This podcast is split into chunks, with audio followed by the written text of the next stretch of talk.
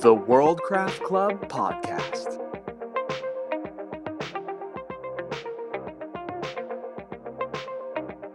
Welcome to the podcast, a time devoted to world building and its impact on narrative, where we discuss any and all topics involving the crafting of fictional settings to inspire your creativity.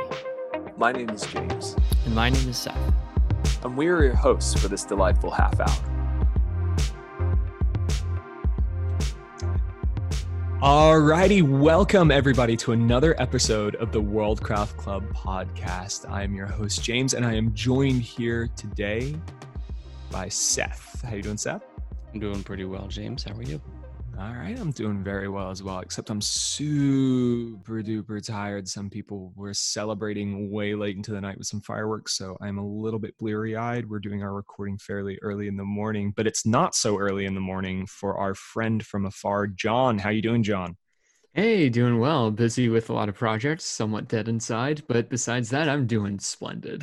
So dead inside that you lost all your hair. It's like, true. I shaved my head. So with quarantine happening, I decided, you know, this is a once-in-a-lifetime opportunity where I can shave my head and grow back in time.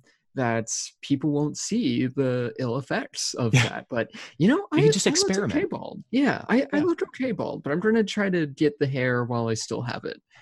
On that note, uh, as as we talk about, you know, the, the great mysteries of what men do when they are left to their own devices for long, long periods of time, and and and the baldness, we're, we're talking about really mystery in world building today. So it's the the kind of technical title for the episode is "What Is Not Told," right? Which I really like as a title because it goes into this. It, it, it's not even just saying like, oh, mysteries in your world. It's literally just going over the stuff that may not be a mystery in your world, that may be unfinished parts of your world that kind of serve as a mystery. And so John had proposed this idea and we just all fell in love with it. And we all started like, you know, talking about it, chatting about it, and putting putting stuff up on the Google Doc with it. And we realized like world builders are incredibly meticulous people, right? Like, we like to fill in all the details. We like to feel like we we know every every corner of our world, and we need to feel like we have an answer for everything. So this idea kind of runs in contrast to that. And I think it makes, it gives a, a great number of world builders the willies, because they're kind of like, ah, I don't really want to talk about what I don't know about my world. I kind of want to tell you about all the cool parts. So yeah. Yeah, I think it's worth mentioning here that we are really pursuing a different kind of world building to a certain mm-hmm. extent. So in full disclosure, um, and if you've listened to any of our episodes so far, you've probably noticed this, we err towards giving space for a world to breathe mm-hmm. rather than packing it full of every possible detail. This idea of what is not told fits really well into then our general world building ethos, mm. because we're talking about using that space to generate mystery yeah. and not always having an answer for every question. From a world builder's point of view, that is out of the norm, right? Because as James says, what do you think of when you think about world builders? You think about somebody who's just about to tell you or talk your ear off for the next forty-five minutes about some piece of minutia, right? That's like what we think of.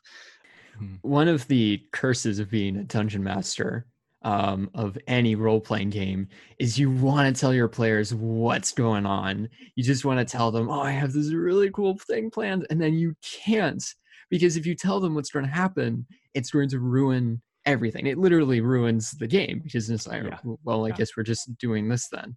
Um, so, oh man, it's honestly, this topic, you can tell I'm excited. This oh, topic yeah. is one of my favorite things to talk about, or not talk about in that case, um, just because it's video games, role-playing games, books, movies. My favorites of these media are probably the ones that have the really cool stories and mysteries that mm. I don't hear about, and that you have to piece things together. So I just, I love this topic, and I really am excited to dive into it. I'd love to address that practical side at some point during this discussion. Yeah. Um, because as you mentioned, when you're a G M, you often want to tell your players about the cool thing that's coming up, but you can't, in order to make sure that they discover the mystery. The question then, and I think the fear of a lot of G Ms, is that they won't discover the mystery, that you're going to build an entire hidden kingdom right around the corner, and they'll be like, great, we're taking the boat. Mm. And then they just totally skip everything you have planned. And I don't know about you guys, but pretty much every group I have, unless I railroad them into it, tends to just be like, nah, we're going to go over there. So I'd love to talk practically about yeah, not only how you set up that mystery, but then how do you deliver that mystery to make sure people are are engaging with it? Absolutely. So to give our audience a little bit of perspective as well, because I'm I'm happy to kind of jump into this a little bit too, is that this whole prospect of doing, you know, uh, game mastering or dungeon mastering, what kind of makes that fascinating is that your audience is an active participant in your world, right? So imagine if your readers, if you're a writer, or your audience, if you're if you're a playwright or any any kind of other other media, if you've got suddenly players in there, usually chaos erupts from it. And the thing I find when I'm in this is that there's kind of two directions they go. One is like they're they're totally ignoring your plot, but they're also fixated on some element of your world building that you had not developed, right? Yeah. So they're like, what's that guy standing on the corner for? You go, I don't know. He was just part of a set piece. I was just talking about it, and there was a guy on the corner. I just, I felt like a guy should be on the corner, and they're like, well, what's he up to? He's mysterious. Yeah, exactly. And it's kind of fascinating to me how, like, anybody who's GMing a game, you will find that your world building is tested, because they will latch on to something you didn't anticipate. Which is where the impulse, I think, to over prep comes in.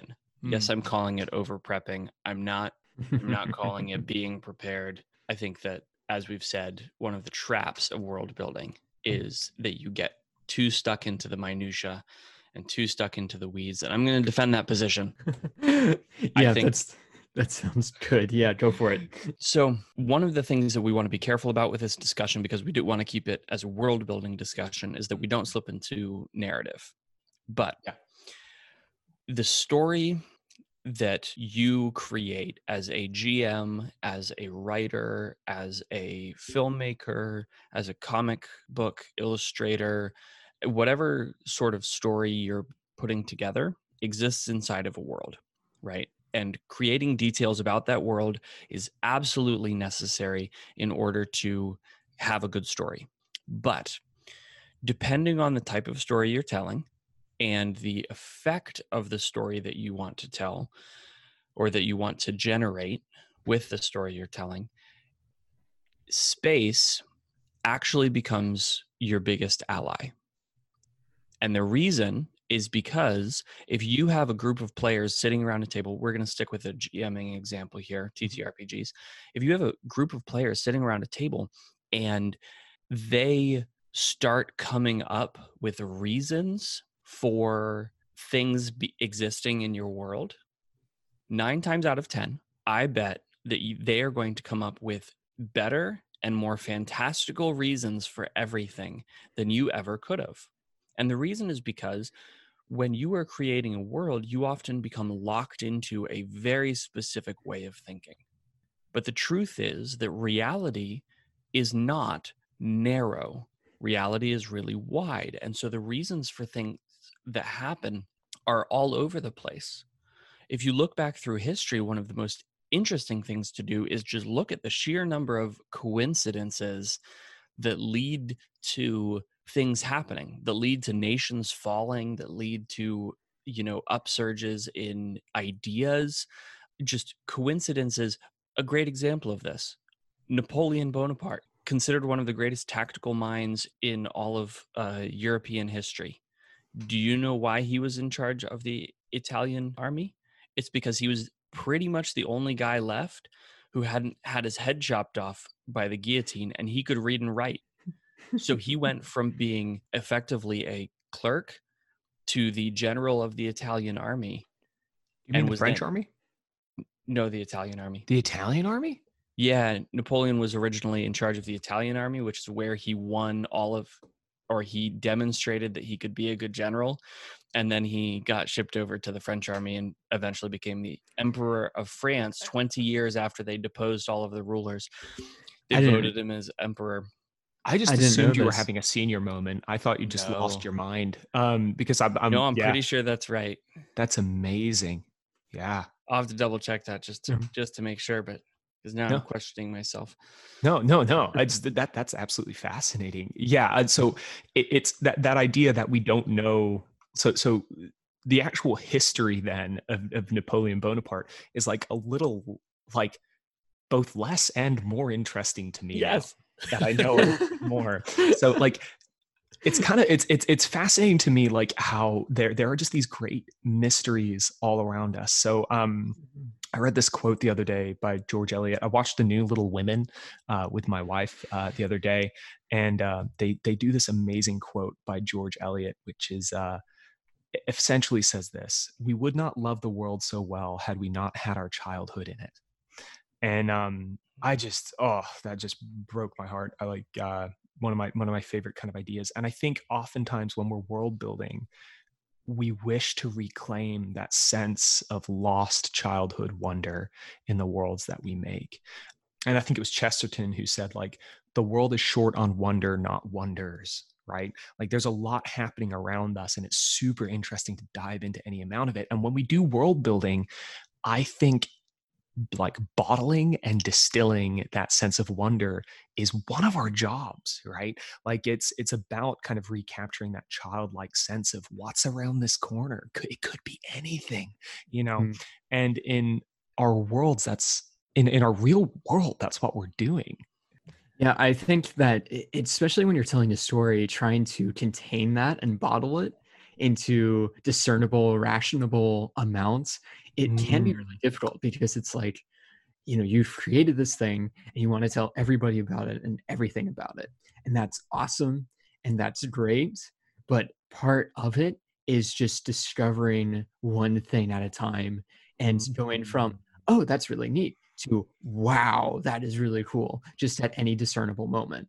If you have just exposition, that's it technically wouldn't be the definition of exposition when it's like a forty page essay yeah, about your yeah. world.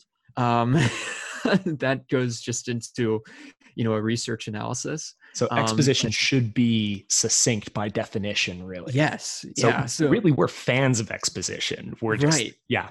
Yeah. Good exposition is, is perfect for your world. But like when you go too far into it, then it's like you kind of lose the wonder. And even then, like if you talk about four or forty pages about your world, your readers, your players, uh, whoever are going to be sitting there like, okay, but can we get back to the story now? It's really cool. Mm-hmm. Yeah. You know, thirty mountain kings of lost age and everything. But like, but what if, you know, you drop that detail towards the end of the book? Like, oh, there are thirty mountain kings of lost age. Then it's like, whoa, wait, I didn't know about this. What are these guys? Mm-hmm. So like, yeah. yeah, being able to control that into water bottle amounts instead of waterfall amounts is definitely a good thing. It's a little bit like that thing where if you're hot and sweaty, apparently you should not just down a bottle of water, you should sip it, right? Because mm-hmm. you can you can you can harm yourself. I feel like exposition is the bottle you sip from when you're thirsty. Like you need to be able to kind of like give it a little bit, and that just that'll that's the healthiest amount for the narrative. Like otherwise yeah. you're going to make your narrative throw up. So mm-hmm. like, you know, it's like just a matter of, of easing that in, especially if you're the G M and you actually have a fictional history for that guy on the corner. If you guys have ever seen um, Community, there's an episode where they do Dungeons and Dragons. And I highly recommend that episode for anybody that's unfamiliar with it. This will give you a good idea. But Abed has a binder like as thick as a human forearm is long. And whenever someone asks him a question, he just flops this thing onto onto onto the desk and just flips it open and goes, okay, so that was a goblin bridge, probably built around this era. Yeah, it would burn if you put cast immolate near it. And like is like explaining all this stuff. He just has it all detailed. And um, we've all met G Ms like that who have the explanation for the guy on the corner, but it's not always there, and you're likely to bore the ever-loving crap out of your players. Like that classic um, Sure. I didn't ask how big the room was. I said, I, I cast, cast fireball. fireball. like, which is one hundred percent every player. So like right. a lot of times they don't really care too much about your world building uh, elements around the outside of it. Um, they, they just want to do what they wanted to do, and they want to interact with it in the way they want to interact with it. They don't want to know when the goblins made it. They want to know whether or not the bridge burns. Like that's yeah. the question. And, um, I don't know, that's when that, when, why the bridge burns becomes really relevant to the players in the consequences and in the narrative, that's when there's good world building involved, in my opinion, because then it's like, oh, wait, we just have random hordes of goblins coming after us. Why the heck did we do that? And then the guy in the next town over says, oh, were you the guys that burned down that historic goblin bridge? uh, oh, okay. Like yeah. Now it's relevant. Now you've told them a neat bit of world building, and now it's like, okay, wait, tell us about this goblin bridge. Well, it was built by this guy, and then now those details are really cool, instead of just being like, oh yeah, you see this goblin bridge, which binder, and you know, like then it's just kind of like, oh, okay, it's a goblin bridge. Um, so I'm gonna I'm gonna jump in here, and I'm gonna ask a question that's sort of been burning on my mind. Okay, and I think that this is something that we just have to address. Um, because it will come up. There is a concept in writing that says, if it doesn't matter for the story, leave it out. World building is an entire exercise in breaking this rule, right? So the question I have for you guys is, how do we resolve with this idea of space, with this idea of things not told? How do we resolve that with this concept of, at the end of the day, the only thing that matters in a world is what contributes to the narrative? I think that's going to be very challenging to uh, our listeners who are already enmeshed in world building to kind of go, oh, how do I do this efficiently? And really, that's the question we're grappling with, right? It's like, um, and I think John John said this well, we're a fan of good exposition, right? Not bad exposition. And this is where we kind of need to draw that line, right? We need to say, like, when is it useful and when is it not? And I think with world building, it always comes back down to establishing boundaries. It comes to setting expectations. It comes down to somebody feeling like they are present in that world. And what we're talking about is something that's intangible. It's like a currency in your world, the sense of wonder, right? It's limited, and you spend it when you exposit. So when you exposit a little bit, you spend a little bit of that wonder, that sense that we don't know what's around the next corner. You've told them this is around the next corner, and you then have to get something back for that. So my sense is that, like, people are already creating the world around them. When you're world building, what you're doing is you're taking your audience's hand and you're telling them, this is how I want you to see this part of the world. And we're then kind of saying, like, when we leave that that space, that blank space in the canvas, we talked a little bit in prior episodes about, like, minimalism versus maximalism, and this idea that blank space on your canvas is not your enemy. It's space that people fill in with their own heads. They've already filled that in. They already imagined that, like, uh, at the Inn at the Prancing Pony, there's a cat that that runs out of the door just as they open it up. You know, they have that in their head. As a writer, as a, as a storyteller, as a world builder, the question you're always asking is, like, do I tell them about the cat, or do I let them just imagine that there's a cat?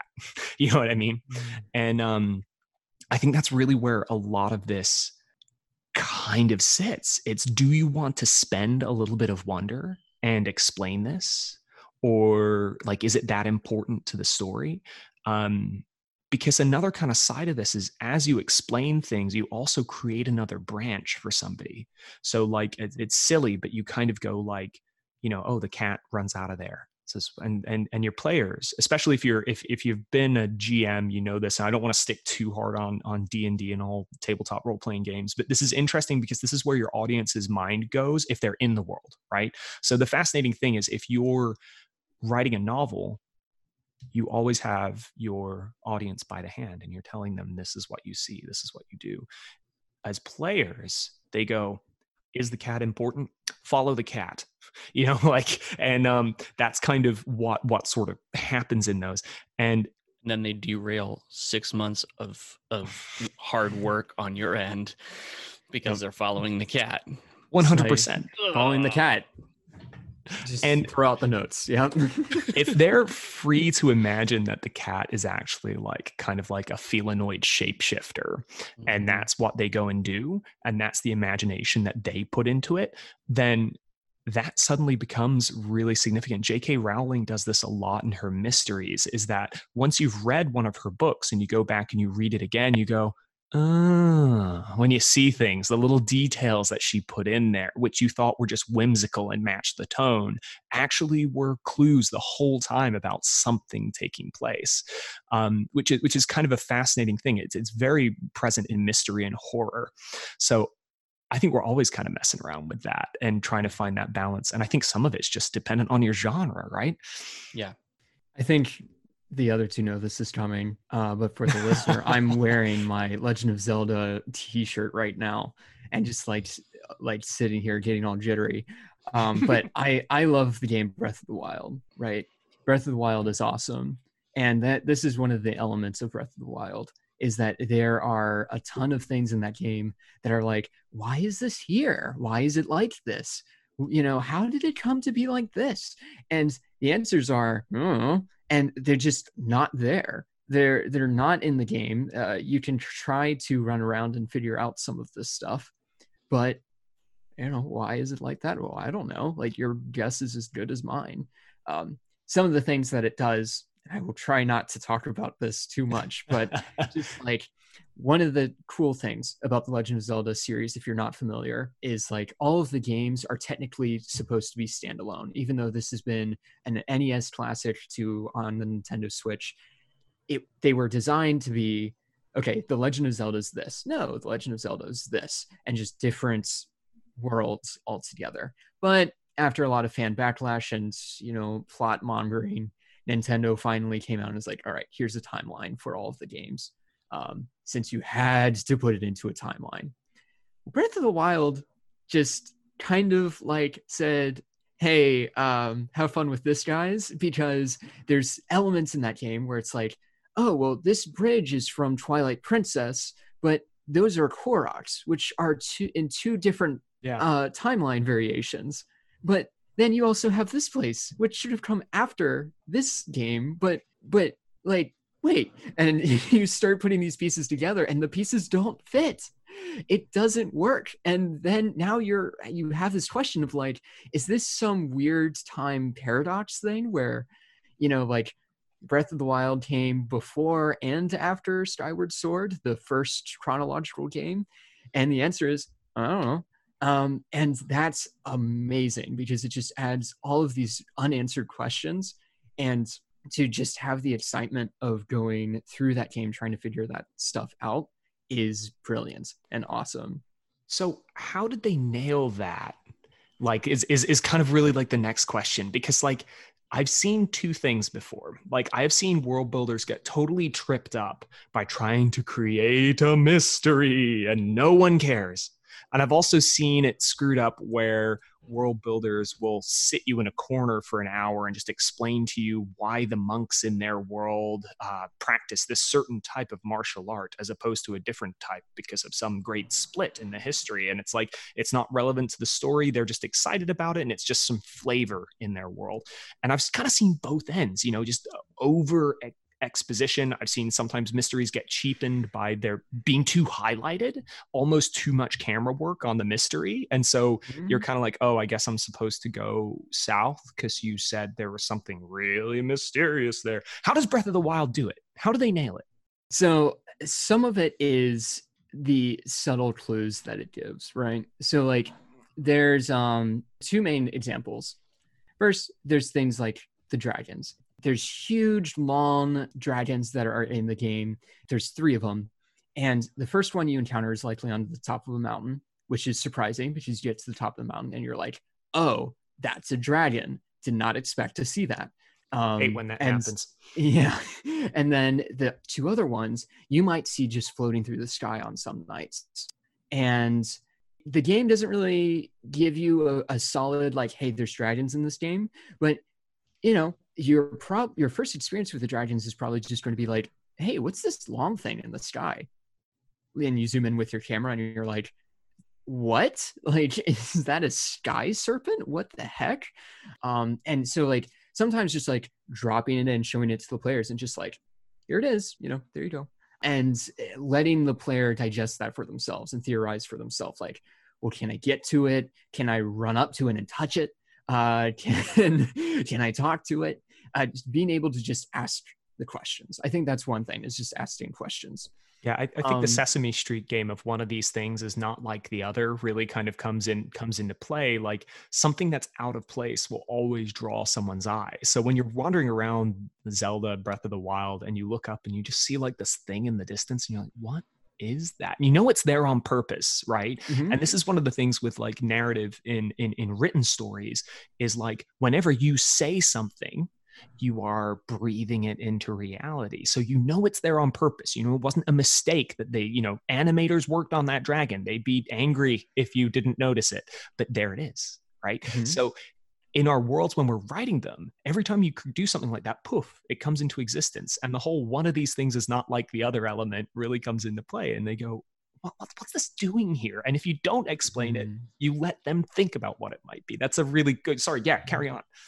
No, yeah, you're good. Uh, the other thing, which I can summarize the two other things that I know uh, into one, is like you have locations like the um, the Forgotten Temple, which if you haven't found it yet in the game, on the map, there's a small pinpoint that you can't see typically. It does hold a shrine, uh, which is like one of your objective pieces in the game, for those who don't know. Mm. But the Forgotten Temple is designed physically to look like a temple from the first chronological game in the series, in which this temple basically comes down from the sky and lands on the earth and is now part of like the physical world, and it's in ruins, right? And you don't know that it's in the game until you stumble on it, and you don't really get any hints that it's there or anything. You just kind of have to find it. And you kind of get those unanswered questions where it's like, well, wait, if, you know, how, why is this here? Like, how did it get here? You know, like, why is it in this location instead of that one? And you start asking these questions. And then you also have things like the Guardians, which you've probably seen images of online mm. in memes and stuff, where it's these giant uh, six-legged robot things basically created by ancient technology from basically a group of people known as the Sheikah, designed mm. to fight against the arch-villain of the entire series, Ganon. Ganon. Yeah. And Ganon takes them over. And Ganon transforms good robots into bad. And you know they're mechanized because you pick up gears and stuff from them when you kill them. And they're robotic in nature, and they run off of some form of electricity or magic. But that's it. You don't know how they're built. You don't know how many there are. You mm. don't know exactly where they came from. And you get this question, well, well, you know, why are these things here? Who built these things? Like, how did this come to be? Yeah. And the answer is, I don't know.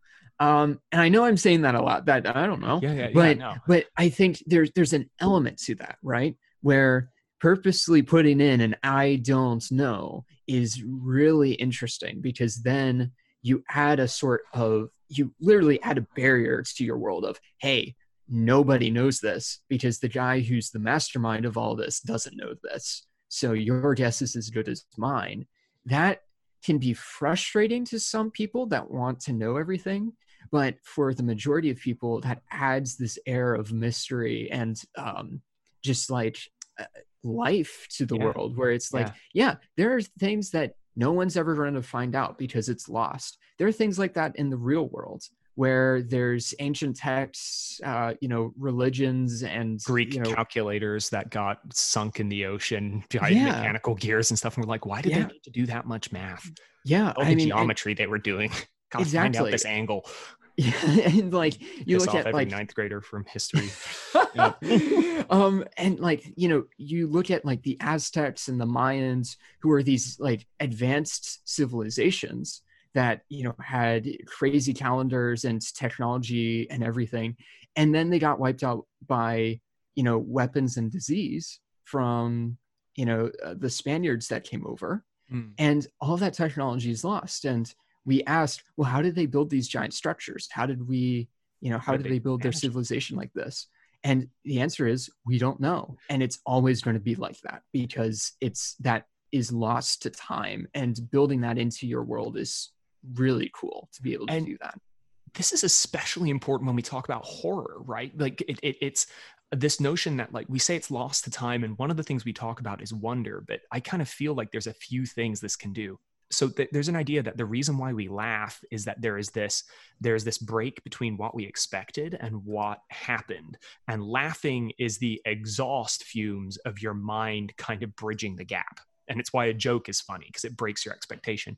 I think that diverts in two directions, either horror or humor. Like it either becomes farce or it becomes horrifying. And like you talk about like the Cthulhu mythos and things like that are reliant on this idea that you can't understand it. It is beyond your understanding. And the author never wrote it with a sense that it could be understood. They didn't know. They didn't have the answer for the Cthulhu mythos. They just had uh, non-Euclidean geometry. That's what they call it, right? Mm-hmm. Like, and that brought out this kind of sense of horror. Alien mm-hmm. was another good example. You don't know what the thing's capable of in the first movie, and that's why it's so scary. I do think that we would be remiss to miss mentioning that this is also the downfall of the Cthulhu mythos, hmm. because as soon as more information is released, as soon as somebody creates more in the Cthulhu world, you turn from horrifying cult at the edge of the ocean to, oh, we're being invaded by sea people. Hmm. And that extra little piece of information, oh, it's an alien race that lives on the bottom of the ocean. Scary? eh, only in that they can shoot us or, you know, eat us or whatever. When the Cthulhu mythos initially emerged, you know, H P Lovecraft's stories rely on the fact the hero or or the person writing walks into a village, mist covers it, mist goes away, and everybody's gone, right? Mm-hmm. And that's all the information you get. And then you explore this now empty village, or you you read the ravings of the Yellow King, and things start getting weird. As soon as you're like, nope, it's aliens. Cthulhu's an alien that landed on Earth, went under the ocean, has been sleeping there because he was in a giant fight with these other aliens that landed on Earth that were trying to, like, as soon as you start explaining the history of it, mm. it just completely loses its potency as yeah. horror, right? And so the genre just really relies on this sense of, mm, we don't know. Yeah. And That that is it's it's it's interesting to me, because with with the movie Alien and Aliens, right? They started with horror, mm-hmm. but then in Aliens, James Cameron reimagined it into a sci-fi action movie. He did a pivot, right? Like in essence, Cthulhu mythos has been robbed of some of its mystery, which has just just kind of wrecked it. But if they made it now into an action movie, I'd watch that. Yeah. You know, you know what I mean? Like yeah. somebody fighting the sea people is now fascinating. And Cthulhu's still like scary because it's very yeah. alien and weird, but it's like the sense of dread of not knowing why. It's a little bit like the same reason why the best deaths in horror movies are off screen. Yes. And um, that is because it's not even that your imagination is worse. It's just that you don't know. It's the literal fact that it's not known. Yes. So I mean, as we've gone through this, we've kind of talked a little bit about how in your world building, the the blank space, the the stuff that is unexplained can be your ally, because your players, your audience, the people watching this or reading it often do a better job kind of building the world around the margins than you do. But sometimes just even the fact that they don't know is really powerful. And when you exposit, when you when you when you break this stuff down, you're kind of spending a little bit of that wonder currency. You're kind of taking a little bit of it away.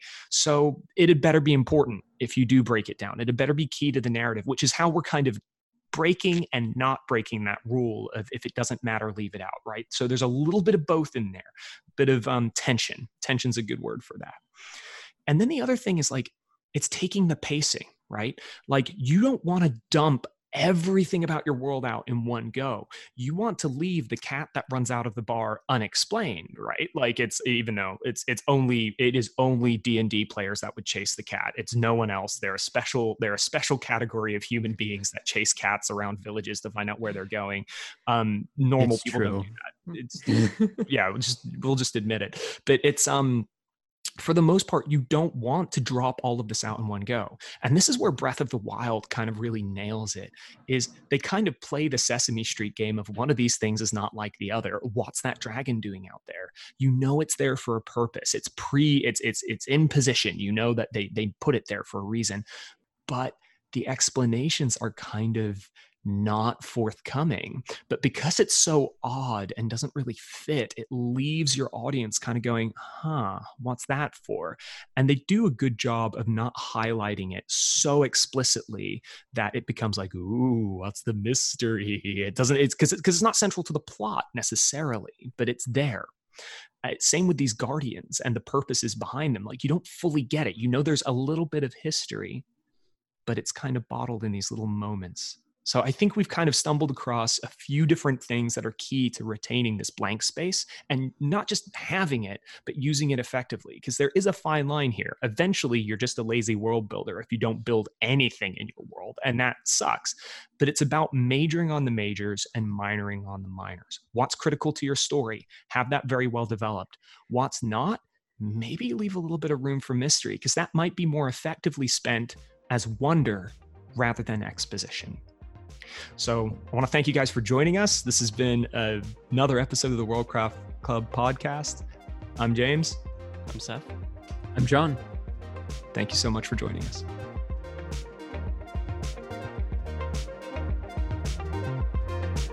Thank you for joining Seth and I on the Worldcraft Club podcast. Please go ahead and like us, subscribe to us on your preferred app, and if you use iTunes, rate us five stars if you think we're worth the rating. It really helps our numbers. If you're listening here, you're missing out on half the content, along with loads of other goodies, so please consider becoming an exclusive club member at our Patreon page, starting at as low as five dollars a month.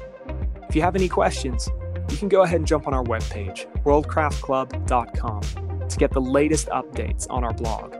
We're also available on Twitter and Instagram. This has been the Worldcraft Club podcast. Thank you for listening. Before you kill the recording, mm-hmm. I do have to issue a correction. So I was incorrect. Oh, yeah. You were correct. Napoleon was uh, in charge of the French army, not the Italian army. The army was called the Army of Italy.